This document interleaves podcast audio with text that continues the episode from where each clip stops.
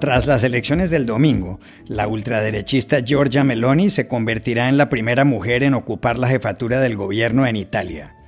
¿Qué implica todo esto? Hablamos ayer con Steven Forti, profesor de Historia Contemporánea de la Universidad Autónoma de Barcelona. En el Consejo de Derechos Humanos de la ONU se habló ayer del aparato represor venezolano, al que un informe le atribuye crímenes de lesa humanidad. ¿Cómo funciona ese aparato? Llamamos anoche a Patricia Tapatá Valdez, una de las autoras del estudio. El BIT despidió ayer de forma fulminante al presidente de la entidad, Mauricio Claver Carón, por haber mantenido una relación con su jefa de gabinete. Para entender el escándalo, buscamos ayer en Washington a Rafael Matus de la Nación de Buenos Aires. Hola, bienvenidos a El Washington Post. Soy Juan Carlos Iragorri, desde Madrid. Soy Dori Toribio, desde Washington, D.C. Soy Jorge Espinosa, desde Bogotá. Es martes 27 de septiembre y esto es todo lo que usted debería saber hoy.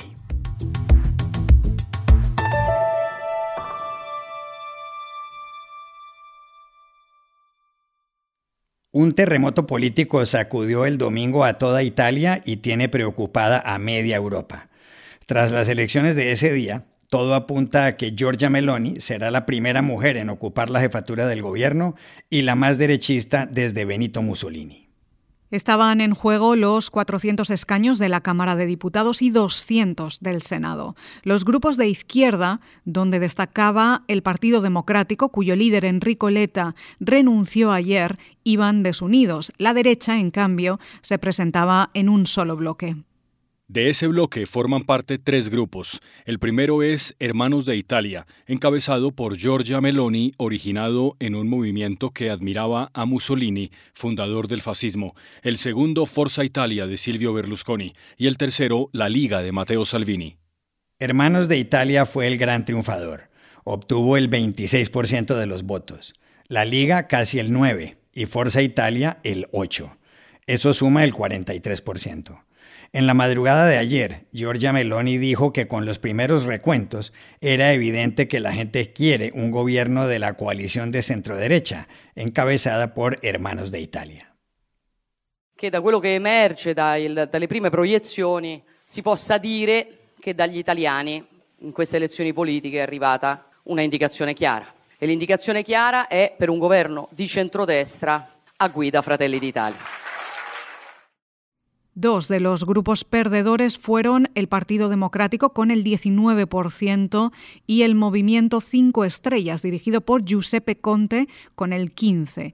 Ahora habrá que esperar a que el presidente de la República, Sergio Mattarella, le pida a Giorgia Meloni que forme gobierno. Giorgia Meloni dirige una coalición que se llama a sí misma de centro derecha, pero ella como dirigente política lo es. Los analistas dicen que no. Para empezar, cuando era joven, Meloni, nacida en Roma hace 45 años, hablaba del bien que hizo Mussolini. Tiempo después dijo que se había equivocado. Pero en 2012 fundó Hermanos de Italia, inspirada en el movimiento social italiano, neofascista. Hace poco, en junio, en un discurso de respaldo al partido de derecha radical Vox en España, resumió su ideario. Sí a la familia natural, no a los lobbies LGBT, sí a la identidad sexual, no a la ideología de género, sí a la cultura de la vida, no al abismo de la muerte, sí a la universalidad de la cruz, no a la violencia islamista, sí a fronteras seguras, no a la inmigración masiva, sí al trabajo de nuestros ciudadanos, no a las grandes finanzas internacionales, sí a la soberanía de los pueblos, no a las burócratas de Bruselas. Está claro, pues, que Giorgia Meloni, que en 2008 fue ministra de la Juventud en el gobierno de Berlusconi, no es fanática de la Unión Europea, que tiene en Bruselas su cuartel general. En esto, entre otras cosas, se parece a líderes de derecha dura. Entre ellos están los primeros ministros de Hungría y Polonia, Víctor Orbán y Mateusz Morawiecki, así como Marine Le Pen de Agrupación Nacional, que ha sido derrotada en la segunda vuelta de las dos últimas elecciones presidenciales en Francia. Vale la pena destacar que, a diferencia de Silvio Berlusconi, su socio de coalición, Giorgia Meloni está en desacuerdo con la invasión de Rusia a Ucrania, ordenada por Vladimir Putin, gran amigo del propio Berlusconi. ¿Por qué ganó las elecciones Giorgia Meloni? Se lo preguntamos ayer a Steven Forti, profesor de Historia Contemporánea de la Universidad Autónoma de Barcelona y autor del libro Extrema Derecha 2.0. La victoria de Giorgia Meloni se puede explicar con una serie distintas de causas. En primer lugar, la desconfianza de los italianos hacia la clase política es altísima y ha ido increciendo en los últimos años, así como el hastío hacia los políticos. Y Giorgia Meloni ha sabido y ha podido capitalizar esta desconfianza y este hastío, sobre todo porque en el último año y medio ha sido la única oposición al gobierno de unidad nacional liderado por el ex eh, presidente del Banco Central Europeo, Mario Draghi. Eh, por otro lado, tenemos pero que añadir eh, otras cuestiones, como la ley electoral existente en Italia, es una eh, ley electoral en que el 37% de los parlamentarios son elegidos con el sistema mayoritario en colegios uninominales. Eso quiere decir que el primero que llega de los candidatos en cada colegio eh, gana y eh, nadie más es elegido de los demás partidos. Y el Frente, para así llamarlo progresista, se ha presentado dividido en diferentes formaciones, el Partido Democrático, el Movimiento Cinco Estrellas, la alianza del tercer polo de Renzi y Calenda, mientras que la derecha ultraderecha se ha presentado junta a Meloni, más Salvini, más Berlusconi. Y entonces eso le ha dado prácticamente casi todos los escaños elegidos con eh, el sistema mayoritario en colegios uninominales. Y evidentemente los equilibrios, la correlación de fuerzas ha sido muy favorable a la derecha y en concreto dentro de la ultraderecha al partido de Meloni, Hermanos de Italia. Y por último, eh, también los errores de Salvini. Eh, Salvini eh, tuvo el 34% de los votos eh, hace tan solo tres años y ahora ha conseguido menos del 10%. Eh, los errores que ha cometido en política en estos últimos años han conllevado a un trasvase de votos de parte de sus electores de la Liga a Hermanos de Italia. También le preguntamos a Stephen Forti cómo se interpreta el triunfo de Giorgia Meloni en el contexto de la Unión Europea, uno de cuyos países fundadores es Italia, y cuando hace solo dos semanas triunfó la derecha en Suecia con el apoyo del ultraderechista Jimmy Akeson. La preocupación en Bruselas es eh, notable y es eh, se puede percibir con facilidad. Eh, por un lado, porque eh, lo que se teme es que la victoria de Meloni pueda, digamos, dar un ulterior empuje a la ola ultraderechista, que sabemos que ya existe, pero digamos que pueda todavía tener más fuerza en el futuro en otros países europeos. Por el otro lado, porque el riesgo es que Meloni cambie las alianzas dentro de la Unión Europea, las alianzas de Roma. Roma siempre siempre ha estado muy vinculada a los grandes motores eh, del proyecto comunitario, es decir, Francia y Alemania. Eh, las eh, alianzas políticas del partido de Meloni son sobre todo en cambio con Hungría y Polonia. Hungría ha sido recientemente definida como una autocracia electoral, es decir, ya no es una democracia plena según una, resolución del Parlamento Europeo. Es posible y es probable que Meloni haga un futuro gobierno eh, italiano ah, guiado por Meloni y hegemonizado por su partido, haga eje no con París y Berlín, sino con Varsovia y Budapest. Y por otro lado, no nos olvidemos de otro factor importante. Italia es eh, eh, el país europeo, después de Grecia, que tiene la deuda pública más elevada, el 152% del PIB del país, es un, una potencia económica importante, miembro del G7 y tercera economía de la Unión Europea, y además es el país que más se beneficia de las ayudas del programa Next Generation EU, el programa de ayuda post-pandémico de la Unión Europea. Italia recibe prácticamente 200 mil millones de euros. ¿Qué tipo de políticas económicas hará Meloni? El escenario yo creo más probable será de una uh, larvada y quizás creciente tensión entre Roma y Bruselas, lo que podría conllevar también no solo en un frenazo al proceso de integración europea, uh, sino a, a mayores problemáticas que Bruselas podía intentar resolver porque tiene instrumentos, pero veremos si hay la posibilidad de hacerlo. Y no perdamos de vista lo último, que en 2024 se vota en Europa, habrá elecciones europeas y veremos también si habrá nuevos equilibrios eh, y quizás eh, las formaciones políticas como la de Meloni puedan eh, tener la ambición de eh, gobernar en un futuro también la Unión Europea.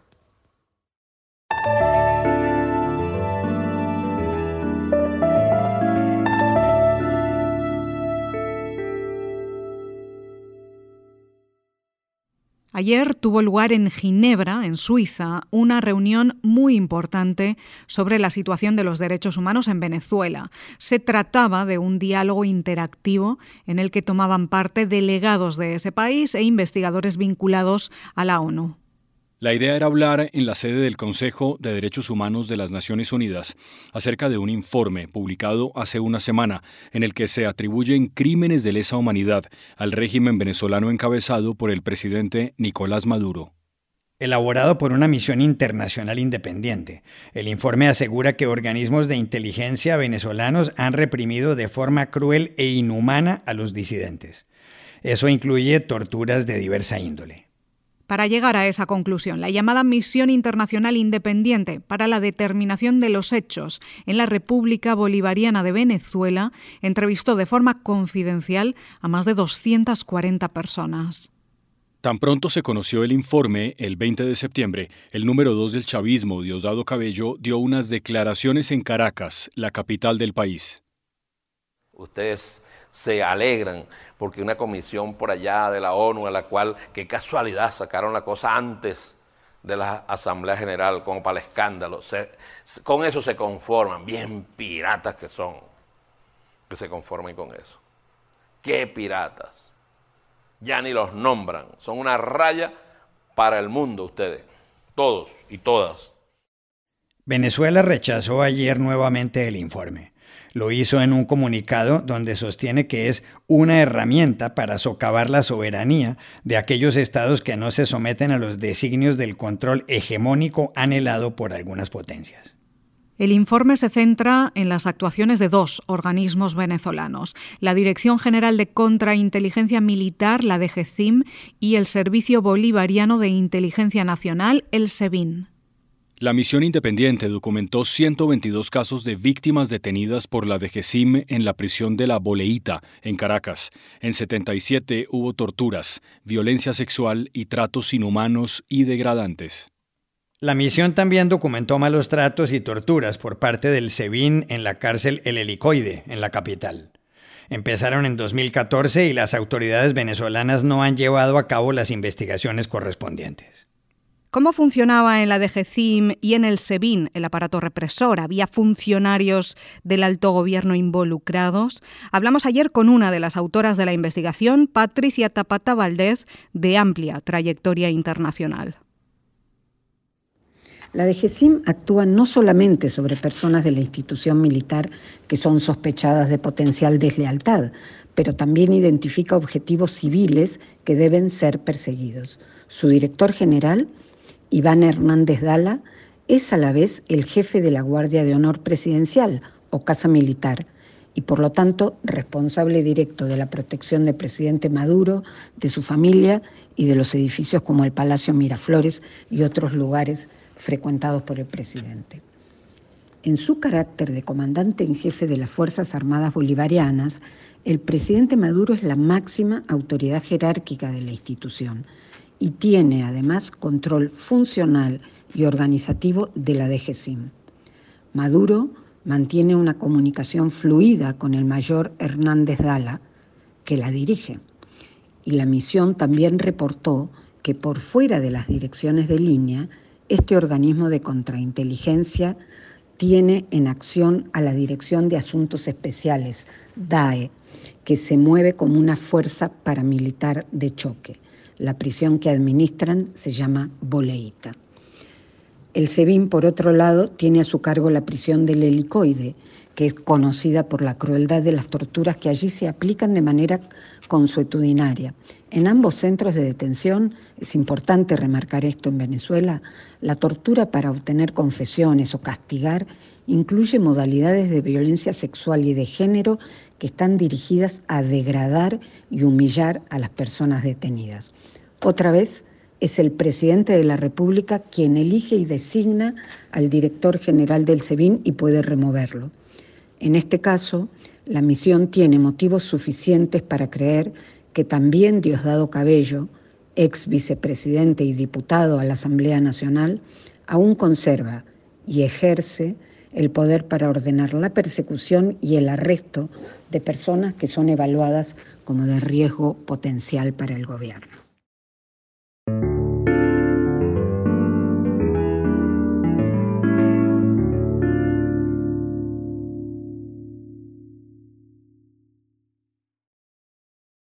Mauricio Claver Carón, que fue elegido como presidente del Banco Interamericano de Desarrollo, el BID, el 12 de septiembre de 2020, fue destituido ayer de manera fulminante por la Asamblea de Gobernadores de la entidad.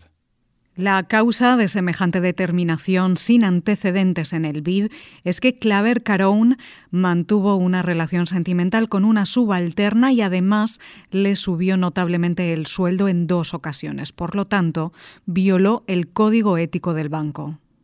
Claver Caron, de origen cubano, tiene 47 años y fue asesor para los asuntos de América Latina del entonces presidente de Estados Unidos, Donald Trump. Además, en contra de una tradición del BID, fue el primer estadounidense elegido a la presidencia del banco. Tan pronto se posesionó, Claver Carbone nombró como su jefa de gabinete a Jessica Bedoya, que en su cuenta de Twitter se presenta como colombiana, ecuatoriana y estadounidense. Él nunca informó que tenían una relación.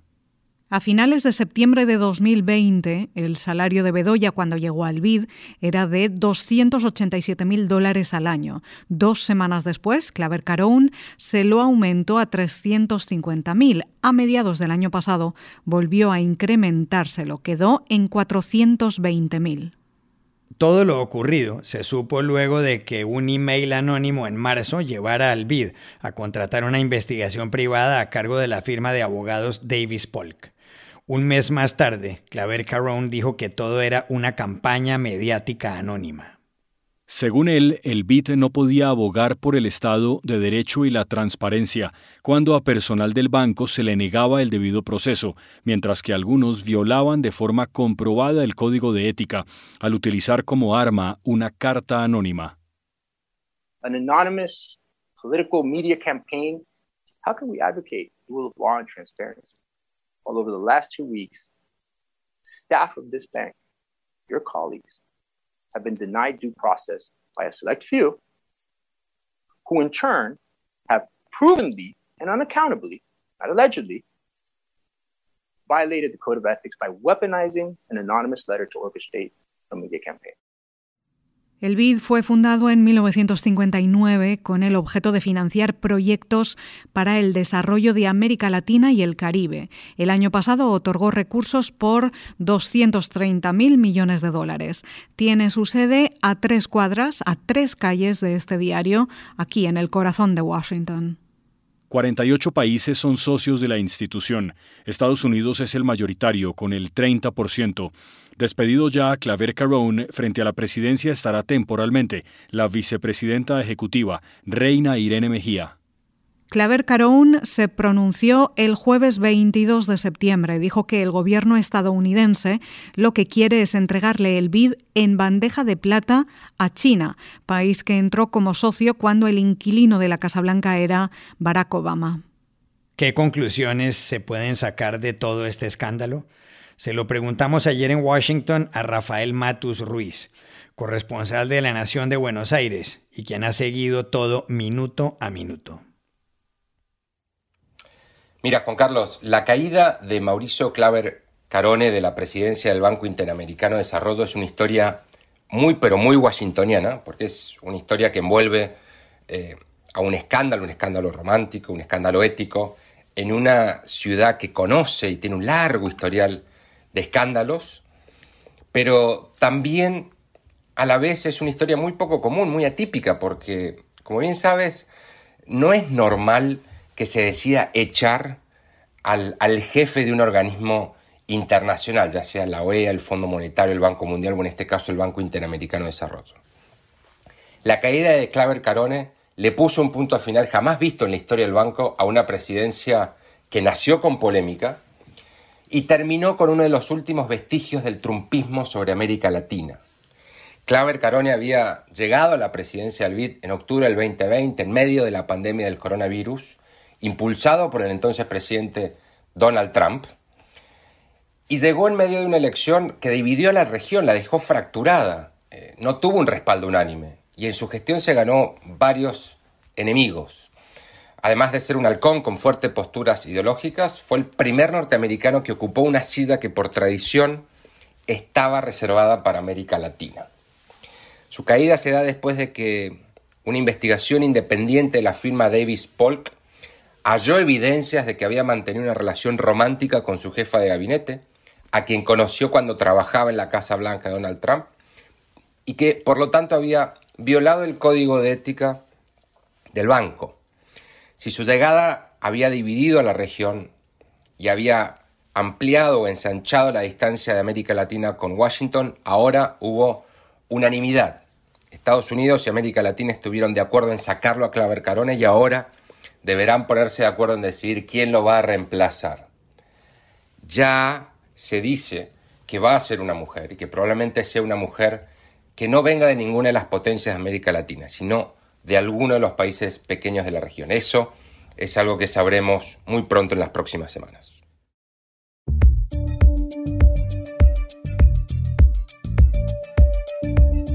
Y estas son otras cosas que usted también debería saber hoy.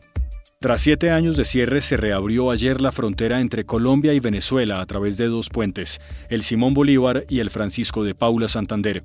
El acto protocolario involucró a dos camiones, uno que ingresó a Colombia llevando láminas metálicas y otro en sentido contrario cargando medicinas. El presidente colombiano Gustavo Petro, que en campaña prometió reanudar las relaciones, estuvo en el Simón Bolívar, mientras que su colega venezolano Nicolás Maduro escribió en Twitter que era un día histórico y trascendental. La frontera tiene 2.200 kilómetros. El domingo, Cuba aprobó en un referendo el matrimonio igualitario, así como la gestación subrogada, la adopción por parte de parejas homosexuales y la prohibición del matrimonio infantil. Con una abstención histórica del 25%, el sí logró el 66,87% de los votos. El gobierno, que hizo campaña precisamente por el sí, había sido muy criticado porque, según los analistas, la revolución persiguió a la comunidad gay. Muchos homosexuales fueron enviados a los llamados campos de reeducación. Hay noticias que parecen de película y esta es una de ellas. En las últimas horas la NASA consiguió estrellar una nave espacial contra un asteroide para desviar su trayectoria. El objetivo era probar la tecnología diseñada para defender a la Tierra en caso de un potencial peligro. La nave de la misión DART, del tamaño de una talega de palos de golf, impactó a unos 22.000 kilómetros por hora el asteroide Dimorfo, que está a 11 millones de kilómetros. Tiene las dimensiones de un estadio de fútbol y no suponía peligro alguno. Y aquí termina el episodio de hoy de El Washington Post. El guapo. En la producción estuvo Cecilia Favela. Por favor, cuídense mucho. Y pueden suscribirse a nuestro podcast en nuestro sitio web, elwashingtonpost.com, seguirnos en nuestra cuenta de Twitter, arroba el post, y también nos encontrarán en Facebook buscando el Post Podcast. Chao, hasta la próxima.